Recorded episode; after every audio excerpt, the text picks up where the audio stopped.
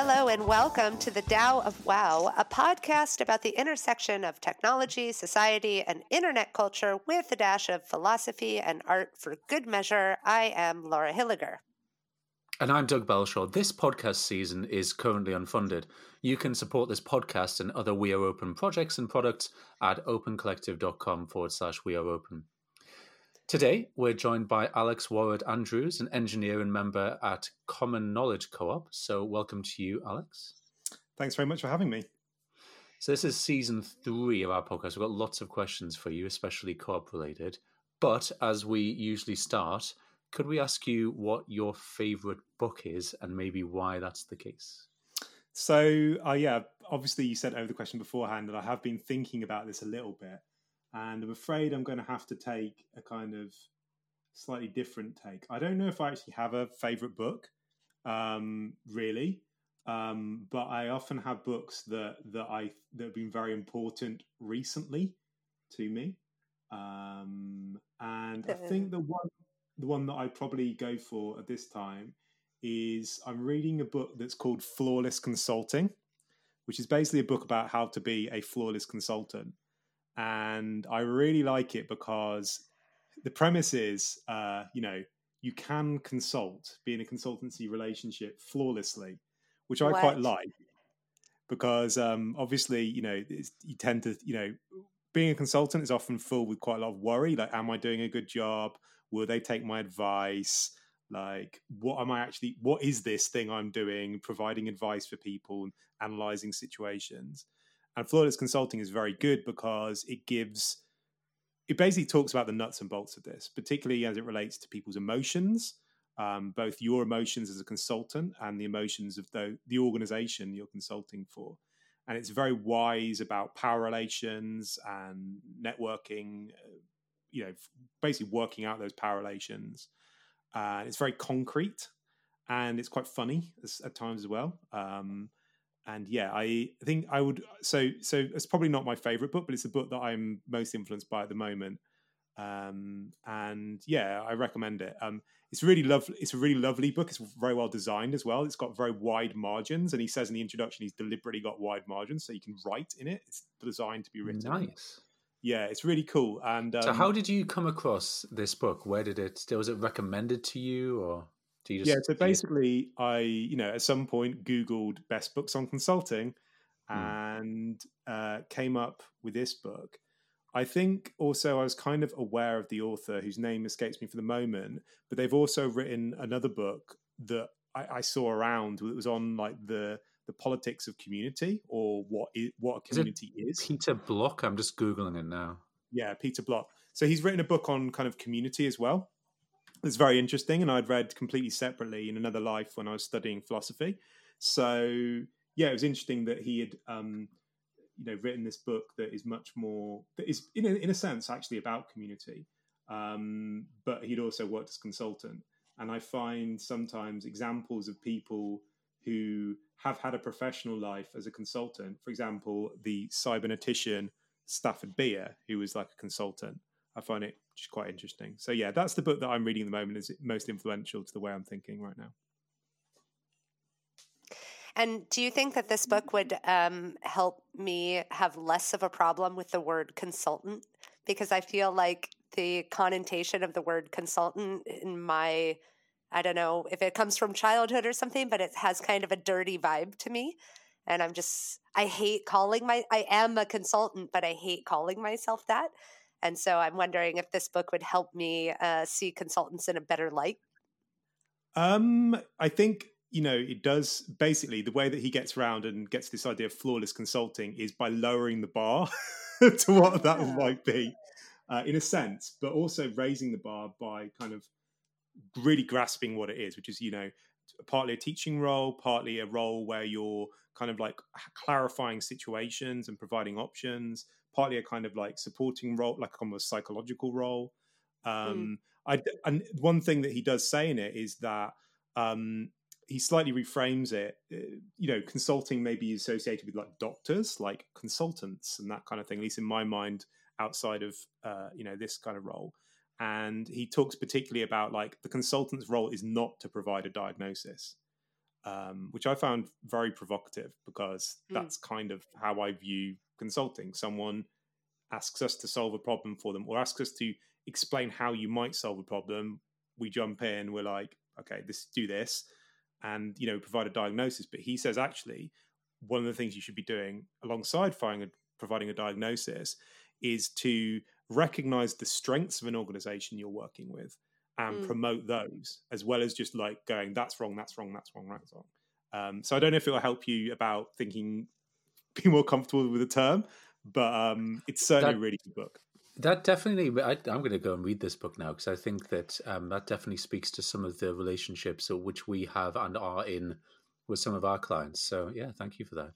Um, No um, I guess just in parentheses before we get to the the main part of what we're talking about, I'm interested in your background in philosophy because some of like the idea of something being flawless is like without imperfection, and my kind of philosophical background ended up with me being a strong proponent of like American pragmatism and that kind of mm-hmm. philosophy and tradition where you have this asymptotic line towards what truth with a capital T might be or um, you know something which is perfect and it seems so that's what that's in my head when i'm thinking about consulting you're getting close but you'll never get to perfect so it's interesting thinking about something which does actually touch and meet the the line if that makes sense I mean, the way that they do it is basically to consult flawlessly is to execute each stage of the consultancy process authentically.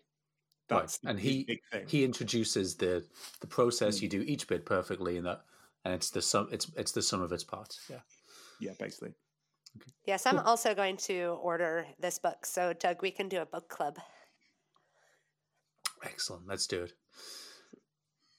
All right then. Um, so, Laura, last time we recorded a podcast, we had our esteemed co-op members uh, on it, and we talked about a couple of things. We talked about their predictions and hopes for the future, and especially 2022. But we also talked about dormancy, about the fact that we have members who can go dormant. Uh, two of our members, including me, have been dormant, and we've got one member who is going to go dormant. We're not going to say who that was because if you don't know, you should go and listen to the previous episode. But Alex um, let slip as we were preparing for this episode that you also have some kind of similar policy. So before we dig into co-ops in general, and that kind of thing, maybe Alex, you could talk about your version of dormancy at, at common knowledge, and also maybe just say what common knowledge does as well. That would be useful. Sure thing. Um, so, Common Knowledge is a cooperative of uh, four members and one apprentice currently. And we build uh, tools um, mainly on the web to help people organize for social change. Um, so, you know, at the, the best, you know, kind of like the, the, the coolest work that we do that we really want to do is like building bespoke tools for digital organizing to ma- make transformational change. Um, the kind of day to day is often we like build websites and tools and, and, provide consultancy around these matters. So that's what we do. Um, yeah, so we have a policy which is called frozen membership. And it was kind of like taken from, you know, when you have a gym and you can like freeze your membership at a gym. So that's the, the mental model. And yeah, so we we have had a few members who've frozen like in the early days of the co-op before we kind of all went full time on it to go and do other things. Um, I think that we are probably minded, yeah, to modify the policy. Um, to be honest, because um, we, I think that I think it's a really good idea to allow people to take a break or take some some kind of time out.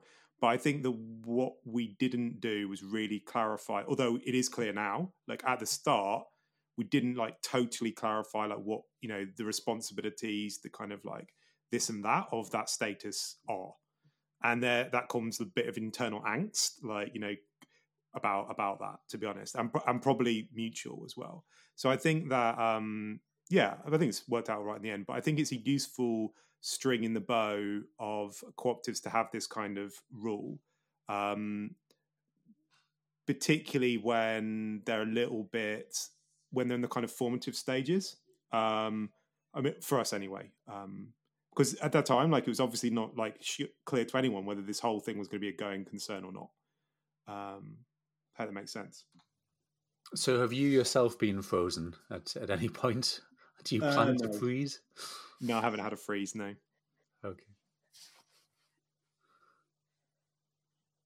I have no idea how to say. I was about to say that I'm frozen right now because it's really cold in winter, but then I realized that that you know somebody listening to this in the, the summer or in Australia is gonna.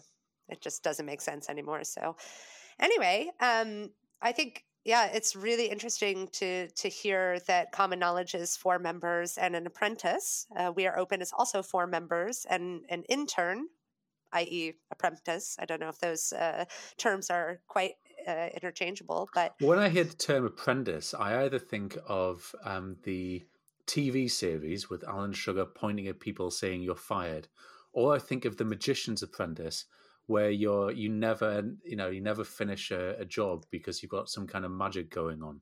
Neither I, of which is awesome. So um, yeah no i only ever think of fantasia where mickey mouse fantasia, just makes that's I yeah. mean, yes. Yeah, yeah, yeah. yeah. That is also the, the thing that i that i think about.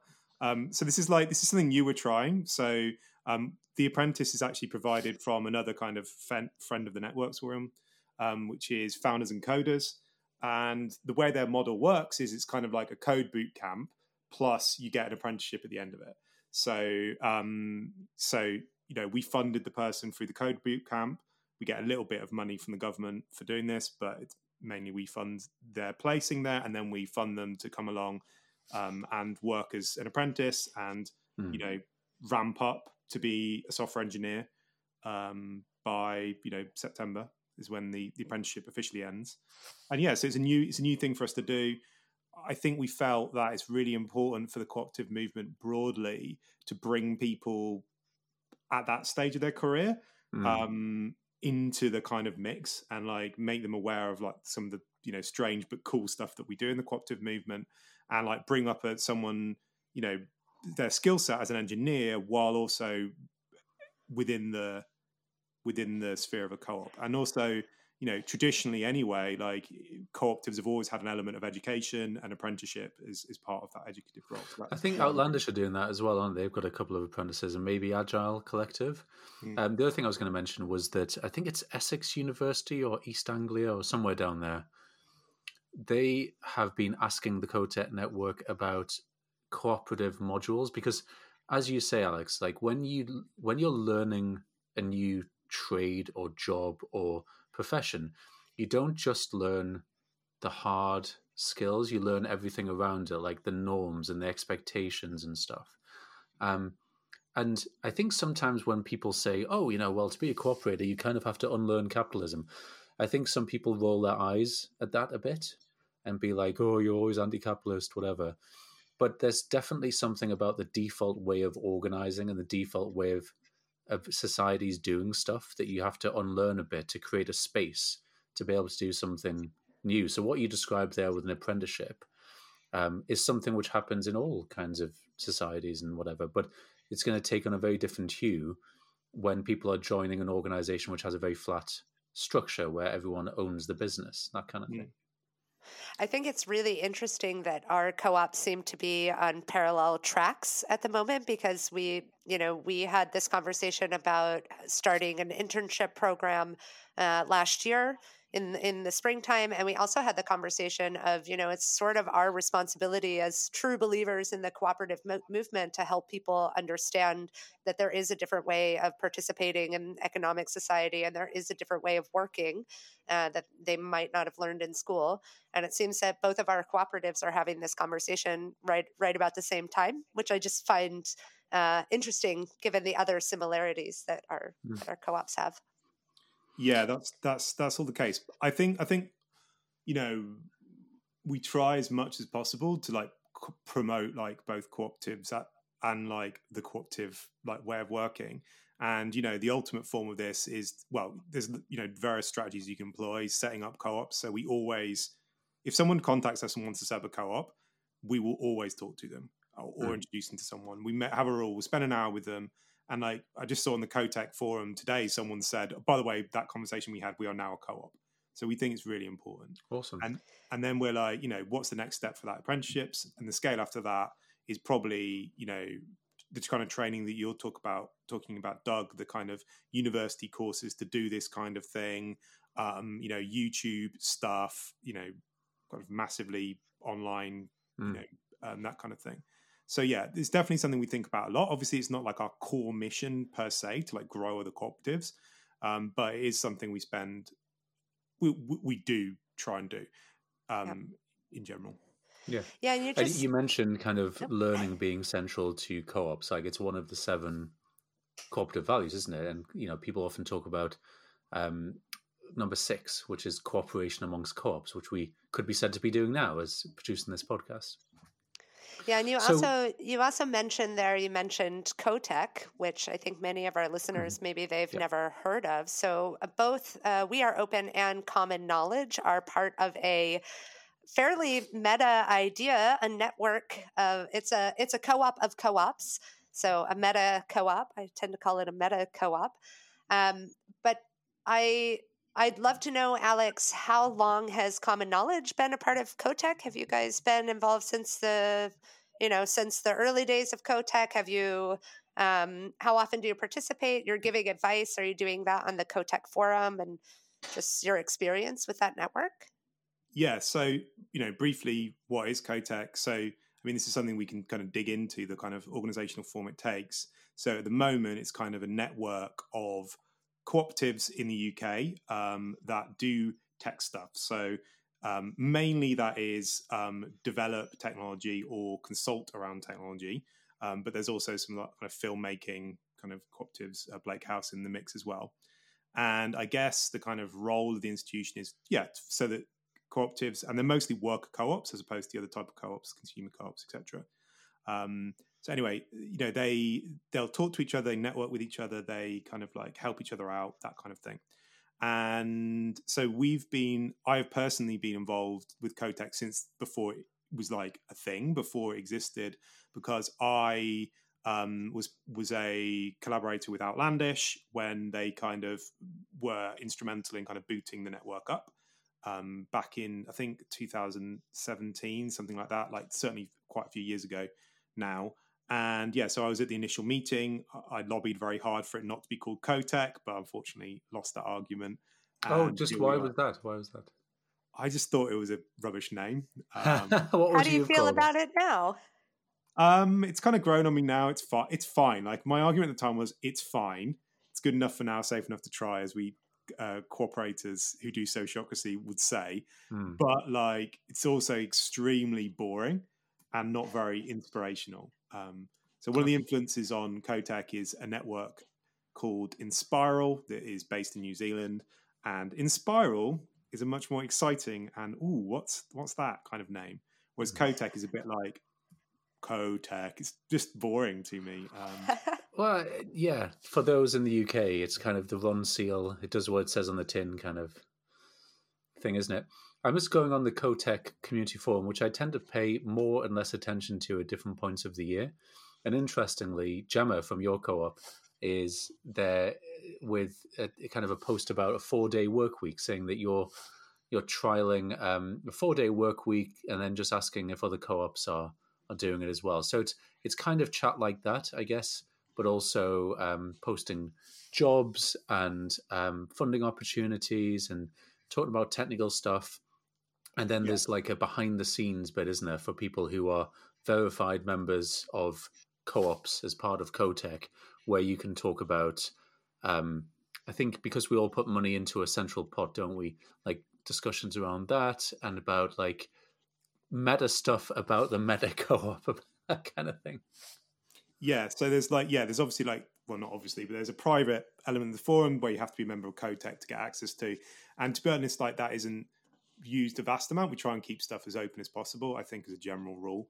And yeah, so in there, there might be a bit more sensitive discussions. You know, people are having difficulties, they might just bring that and ask for advice. Um, perennial is always, you know, bidding for work together. Like, does anyone, here's this thing, like, it's probably not for us. Is it for you? Or, you know, one of the things the network does, does, and has done pretty consistently is collaborations between cooperatives. So, like, um, to give an ex- concrete example, like last year we collaborated with um, Agile Collective and we kind of like provided user user experience and design in the form of Gemma, and uh, basically, you know, filled a gap in their kind of capacity. And this is one of the ideas that CoTech will enable.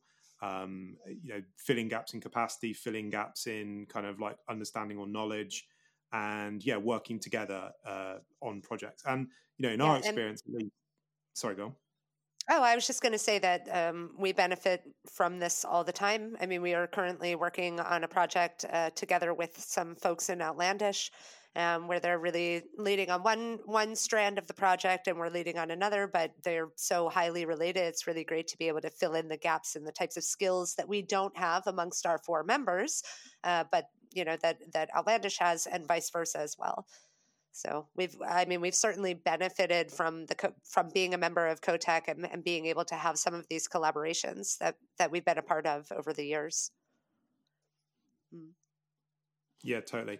I mean, I think I think that um, you know one of the the one of the desires of the CoTech network. So there are occasional um, you know IRL meetings, like in real life meetings. There was one I think in uh, late September, um, and yeah, so you know, getting the vibe, there is a desire for these closer collaborations, and also to establish, in a sense, like more clear ground rules um, about like what these collaborations look like, and in particular, like making sure that, if at all possible, people don't like trip over each other and end up going for the same stuff, or like you know, if if that is going to happen, that everyone's like, oh yes, this is going to happen. Um, but I think there's a desire in the network for closer collaborations. Um, so you were there. I think it was Wort, Wort, Wortley, Wortley Hall. Yeah. Um, I we I we went to the second one of those, but not the very first one. So what was? Um, I mean, I'm just looking at some of the notes we've made for for this episode. The difference between the original intention of the CoTech network versus like where we are now, and obviously the pandemic changes everything mm, and yeah. all of that. But have you noticed a difference between what the rhetoric was, say, at that first Wortley Hall. In, so Wortley Hall is a stately home which is now cooperatively owned. Yeah, what was the original intention there? Where are we now, and what do you kind of think about the difference if there is one? Yeah, so I think I think so. So the kind of like found one of the founding um, kind of documents was the proposal from Outlandish. member Outlandish called Harry um, about like it was called. It's a blog post called something like Arise uh, Megazord or something like that. It's a silly name. So his initial idea, which I think was a, in collaboration with a member of uh, We Are Open, was to basically create um, a kind of network of cooperatives where certain, like in its kind of fullest extent, certain business functions could be shared. So, for example, um, you know the stuff we've been talking about people could bid for stuff together and you know get get larger contracts together because if we combined our forces like megazord you know megazord's one of these transformers which is lots of little robots that become a bigger robot. And this was the idea of this. And also that there would maybe be some collaboration around like back office stuff. So there would be um, you know uh, for example there are certain needs that all co-ops have they they have to have like some kind of like accounting function, some kind of HR function, blah blah blah. Things that aren't the core stuff that co-op that the co-op is doing in its day to day. And you know, there was some notion that like, oh, if we pooled our resources, we'd be able to have like you know a really good accountant that is shared between us, and that would be like on to on call. I mean, in de facto, that's actually what a lot of the cooperative. Uh, the co- CoTech people do have. They have the same accountant. Third sector, shout out to them. But like you know, um, so that was that was the kind of bigger vision. So it was obviously a much more formal structure than it actually is now. And then the one of the ideas was also profit sharing. So at the moment, there's a very small CoTech fund, which is I, am not sure quite how much money there is, but not like tons. But the, one of the ideas was that potentially the cooperative network, a bit like Co-op UK, not Co-ops UK, and you know the co-op, could like generate enough surplus that we could pool the surplus and then do cool things with it, like build products, spin out off mm. new organizations, this kind of thing. Yeah, and just for those listening who might be interested, like how much are you talking about small amounts? Because people bandy around the words small and large in different ways. I believe that it's one pound per member per week. So, for example, for We Are Open, four members, four pounds a week, fifty-two weeks of the year, it's you know just over two hundred pounds. Um, he times that by however many co-ops, we're talking a few thousand pounds, not talking loads of money. Yeah, it's it's it's it's it's good. It's a good it's a good fund. It quite probably like will keep um you know basic like stuff like ticking along, like the website for example, but it's not where the original some of the original intention was lie. So I guess where the divergence has happened divergence has happened is there was a lot of discussion early days. Is this a network or is this some kind of organization? And like what does it look like and what are the parallels and inspirations? So I've already mentioned Inspiral that was certainly in a lot of the people who's attended heads when we went to those first meetings. Or is it more like this is something that being um, John, who I know you've had on the podcast, um, speak about. Like, is this more like the CBI, you know, the Confederation of British Industry? Is this like a lobby group for tech co-ops, you know, or is this like an, you know, what what kind of format does this take? I think where it's got to now is it's kind of a loose network of cooperatives that collaborate with one another on a kind of more ad hoc basis.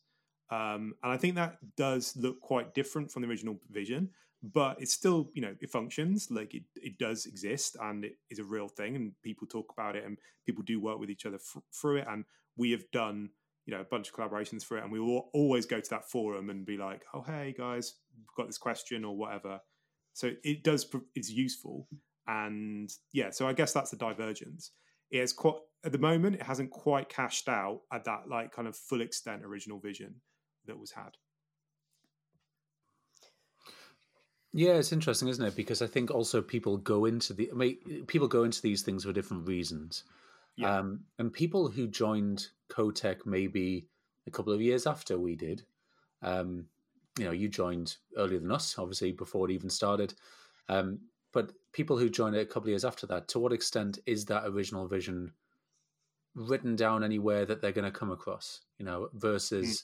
this loose association, this loose network of of co-ops that you just described. Um, one thing which so Laura did some facilitation. I don't know if you were there at that one, um, but Laura did some fantastic facilitation at one of the events. And one of the things that was discussed during that event was having some kind of role, like employing someone for a number of days a week to coordinate things. And that kind of was discussed, it kind of died. But my understanding is that that's now much more of a live discussion. So, so where are we at with that, if you know, Alex? Yeah, um, Laura, do you want to jump in and say what your understanding of that thing was briefly? Oh well, I mean, I the way that I understood it, and I was facilitating the entire weekend along with a couple of other folks. Um, I think that was Wortley Hall 2017, I want to say. Um, but there was a, a discussion about something that we called the network coordinator role. And essentially, everyone who was involved in Wortley Hall at that time uh, recognized the need for someone to spend a dedicated amount of time facilitating the network itself. So, um, you know, with hundreds of co ops, actually, I don't know how many members there are, but a lot. There are a lot of co ops mm. that are part of CoTech. Um, and keeping them together pushing you know pushing discussions forward being able to make decisions on behalf of that original intention. Um, if it is a co-op then one member one vote which means that each co-op gets a vote uh, when something is brought forward in the cotech network. And it's enough members that that kind of coordination is not easy to do on the side of your desk. Um, and it's you know it's one of those things where um, it really takes heart and passion to be able to do that for a long term for you know for free essentially yeah. um, and so what we discussed was well what if you know we used some of the pooled money or the sort of membership fee slash uh, donation um, pool of money and funded someone who at least on a part-time basis so 10 20 hours a week um, could do the work that is involved in keeping a network like this functioning, helping people to make mis- decisions, keeping uh, good documentation, all the things that are part of running a giant organization, because that's what we're talking about. I mean, it's a mm-hmm. network, but um, it should be funded. Like people shouldn't have to work for free. Um, and so back then, you know, we were kind of working out what is what does this network coordinator role actually look like? What would we be able to afford? How would we allow people to apply for it? et cetera, et cetera. And all of this is, I think we um, at that time even uh, came up with like a job description kind of thing that's been housed on the wiki. Um, but then, yeah, after we were all together, as these sorts of side projects tend to do, it lost a little bit of steam. And now, years later, apparently it's gained steam again. But in the in the between time, in the last five six years, this role has not been fulfilled. And as far as I know, there isn't anybody that is, you know, tasked with keeping the network together or coordinating the network. It's still all a volunteer basis, which is, you know, as as Doug said earlier, he's, you know, he's more or less in the CoTech forum, and I'm exactly the same. Um, so you know when I when I have time for it, and sometimes I forget about it for months on end, and then I'm like, oh yeah, CoTech, I should see what's going on. Um, but it's not a you know it's it's not a, a, something that i can dedicate all that much time to with other things in my life so yeah that makes background. sense so so yeah totally yeah that makes sense. So uh, just uh, yeah so so basically uh, the baton has been um, picked up with that particular task and during the last um, in-person CoTech gathering you know we got consent from the network as was there um, to basically push this along. So there's like a process that's going on that is basically um, being kind of facilitated by myself and John from um, Code Operative um, to basically just put some flesh on the bones of this and bring to the next CoTech gathering, which probably will be you know March April, a clear proposal that has costings and so on and so forth to bring this this role in in. So we need to ask a lot, answer a lot of questions before this happens you know, what legal formation does CoTech have? Because at the moment, it doesn't have any legal formation at all. You know, mm. um, what, uh, you know, what uh, role, you know, what capacities does this person have? How much they paid? Like, how often do they work? Like, what do they, you know, these kind of questions. Um, because, I mean, of our view in common knowledge broadly, and, and probably John's view as well, is that like this yeah as you said laura these kind of things like need to be someone needs to do the organizing right mm. um, they need to be an organizer um, and this doesn't mean to like dictate the direction but this does mean to make sure it keep, keeps ticking along and facilitate uh, things. And i i hope that this year we can see that over the line. Of course what what the difficulty comes with as with all these things is like you know what powers they have. There was some anxiety around the powers that they have like is this centralizing a function? Mm. you know, hmm. will they have too much power? Then of course there's you know who's going to pay for this? And what value is you know returned to them um, returned to the network as a whole now i personally think that it will be self-evident the value will be absolutely you know exponential for the network and because that's what my organizing experience you know we work with organizers community organizers uh, you know, political organizers, this kind of thing. And we know from that work that having someone with with time to spend on this stuff like is a game changer. Um, mm. So yeah, my my broad hope is that at some point this year we get that over the line and we begin to you know see the benefits of that and see that CoTech becomes much more of a flourishing organization. Um, it's not it's not that it's not flourishing now, but it you know gets the next stage.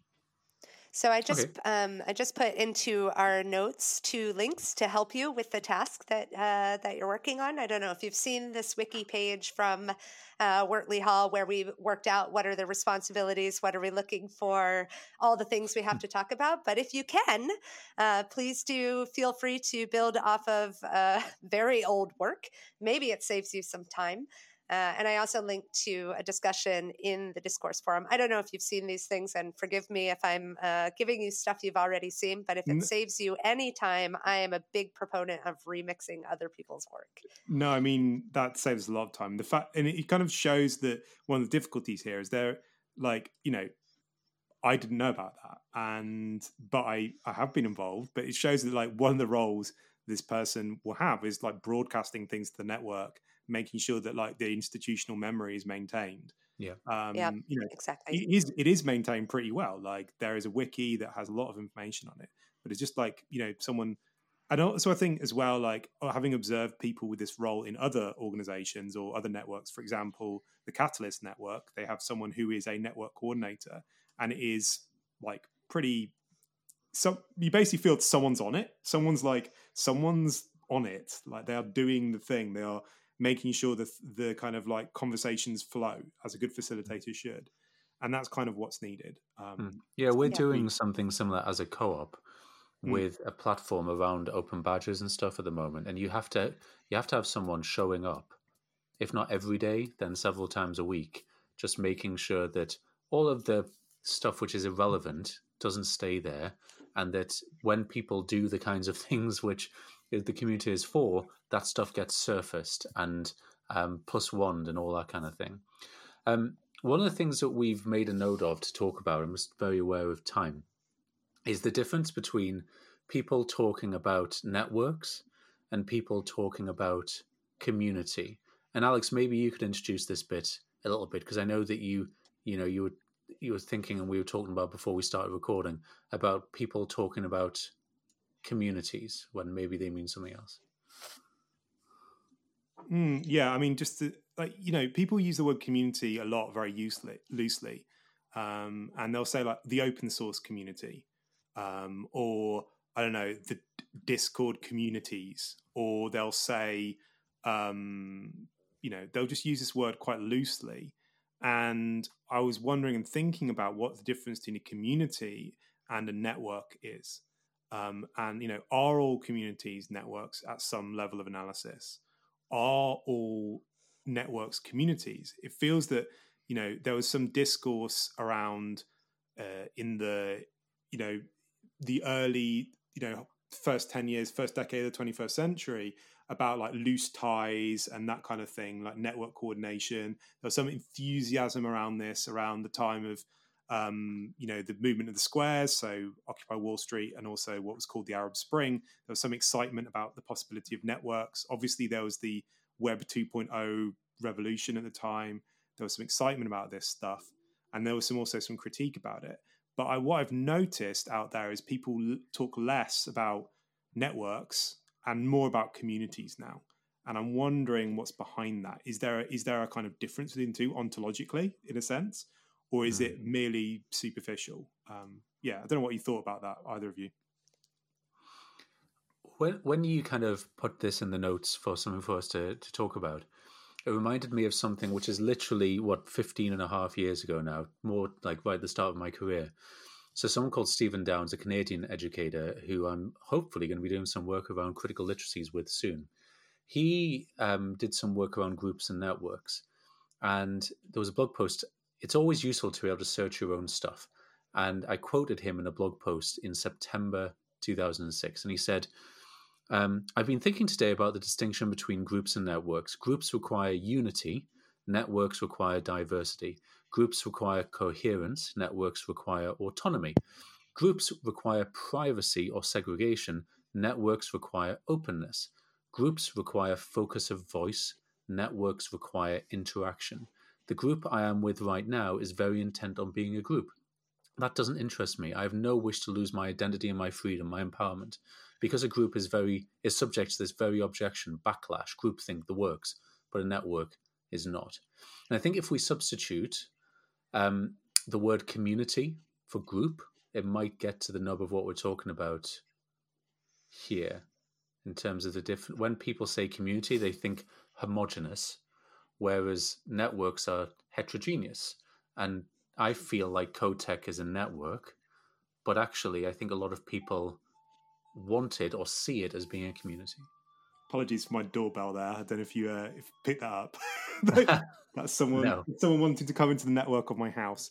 Um, yeah, I mean, I think it does to some some degree, but I think this this maybe gets a bit interesting here because, like, I would say that groups, good functional groups, functioning groups require diversity. Um, and I would say that functioning groups, so like a cooperative, a functioning communities, also require autonomy. So it gets a bit muddy once you begin to like think through this quote. So there are networks that require openness, of course, but there are also networks, and without wanting to take a conspiratorial turn, there are definitely networks that aren't open um, and that function better because, in part, because they are slightly closed, because they draw boundaries um, between themselves and others. Because even if you think of like CoTech as a network, it, there is there is an in and out, right? There is you mm. you can't not everyone can become a member of CoTech. It's not you have to subscribe to certain norms um, in order to kind of get in the mix. You have to have a certain legal structure as an organization. So yeah, I I think that I think that the, of those things, I think that like the coherence thing is perhaps the most interesting. Um, I think I just wanted to say, I think there's something really interesting here about self actualization. So, if I want to be part of a community, I have a choice to be part of that community. I can get involved with it. I can learn about the norms of it. I can participate in some form of or fashion, and that is my choice. Whereas um, I don't see it much as a choice being part of a network. If you're if you're a node in the network, you're a node in the network, and I'm not sure that you can uh, sort of abstract yourself from it. Um, so, as an example, you know, if you worked in educational technology at a certain time in the advent of the web, in the early days of the web, you might be part of, you know, sort of uh, OG ed tech kinds of people. And whether or not you participate in that network actively does not remove you from being part of it. And that a good example here would be Stephen Downes. He wrote this 15 years ago. Um, we're still having a conversation about it, but he's not part of the conversation unless you're listening. Hi, Stephen. Um, and so I think there's something here around your own, a community member's or a network member's choice in the matter. I don't mm. know if I'm just sort of spinning out, but coming at it from that. Um, no, I know, I know what you mean. Like you could have literally like a Twitter account and never interact with anyone else, but other people would app mention you, which would mean that you were a node on the network, the social graph of that thing. I guess. Yeah. I guess that totally makes sense. Um, yeah, yeah. What, I think that, I think that does make sense, and it's also like you know there are. It does make sense. I think yeah, I think that makes sense. Like a community is a much more intentional thing where you kind of describe you're in and out of it, whereas a network is is kind of like a, a reading of like social reality to some degree, and mm. you just happen to be an element of it.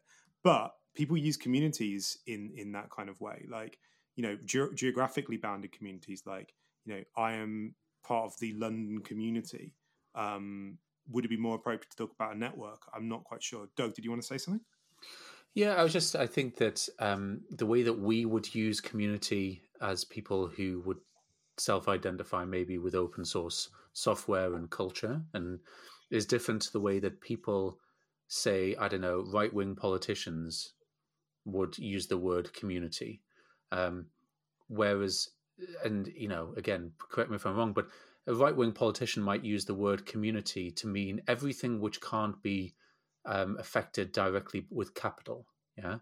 Whereas we might want to differentiate, let's say, open source community. We might say, well, there isn't one, really one open source community. There's lots of different open source communities, which we happen to refer to for ease of reference as the open source community.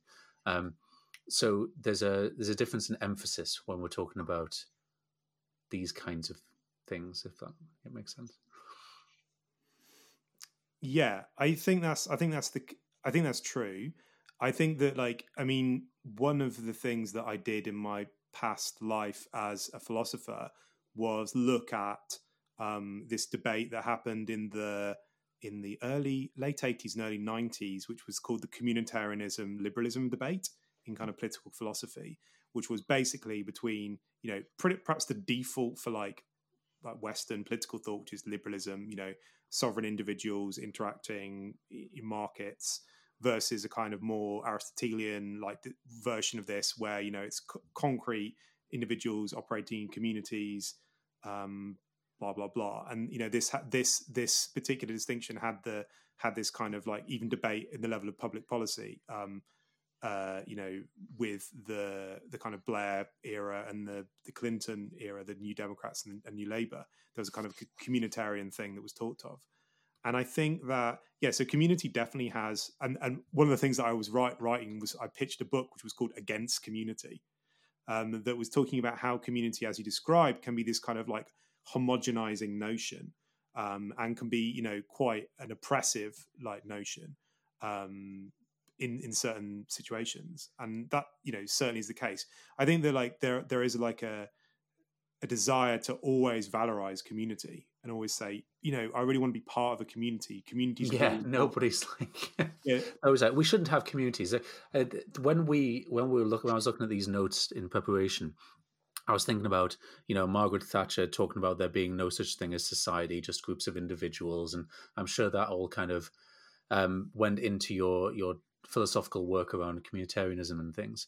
One thing that I I think we'd love to get you back to the podcast, just looking at the time to talk about, is given all of the stuff around Web three, a lot of it seems to have quite problematic notions about what constitutes a community baked Mhm. into it, like commodified relationships, everything Yes. being tokenized, that kind of thing. Um, so maybe we could park the discussion there for the moment and then come back and give the whole thing a Web three spin. Yeah, definitely. I, I mean, uh, the other thing that I wrote for my PhD, my much maligned PhD, was analysis of the, the political phenomena called neoliberalism. And neoliberalism, amongst its other aspects, has financialization as an element of it. And I'm afraid to say that a lot of the Web3 stuff that I have personally seen, it seems to be like financialization of all existing reality, which Yep. to me seems a terrifying, a terrifying prospect. And you know, I, I as I, I said earlier, like, I don't want to completely valorize community. There is a dark side to community and a difficult bit, but at the same time, like I'm pretty sure that uh, community doesn't just look like the financialization of all human relations. I'm pretty sure that isn't community. I'll defend that. Okay, Laura, how shall we wrap this one up? Um, honestly, I don't know because I all my brain is just spitting out a lot of different things around the idea of community, and I think I could talk at a philosophical level about communities and networks all day. Um, but I like the idea of shelving it until we can talk specifically about Web three because I'm sure I can throw down and have some fights about what's going on in that community, particularly as um, yeah, I, I'm really interested in when we talk about communities, talking about the people that are not part of the communities or not uh, the marginalized yeah. folks who are not automatically thought of. Uh, and I think uh, Web 3.0 and indeed the uh, invention of technology uh, has left out some people. And I'd love to come at community from a perspective that includes some of those uh, perspectives or Awesome. voices. Um, so I would say let's let's talk about uh, Web three and diversity and inclusion and communities all at the same time. We should probably set around I don't know three one thing four that I'd like to for that. encourage people to do one one thing that I'd like people to encourage people to do this season in particular is if you've heard anything on today's episode or on previous ones, um, these Uh, the audio goes to your favorite podcast client automatically via the wonders of RSS and other open technologies. But also the place where we upload it to that does all of that is SoundCloud. And if you would like to leave comments on this, then the probably the best place to go is to go to SoundCloud, find the exact bit of the audio that you want to leave a comment about, and then you can leave a comment there. So, you know, you might have some comments about networks and communities. You can find a bit of the audio and you can comment there. So we would love some kind of listener interaction. Um, and if you would like to see Alex back on the podcast, which I'm sure we would as well, and talk about Web3, then let us know. That would be great. But for now, Alex, thank you so much for your time. No problem And, um, Pleasure. We look forward to collaborating again soon. Excellent. Looking forward to it too. All right, bye everyone. Bye bye.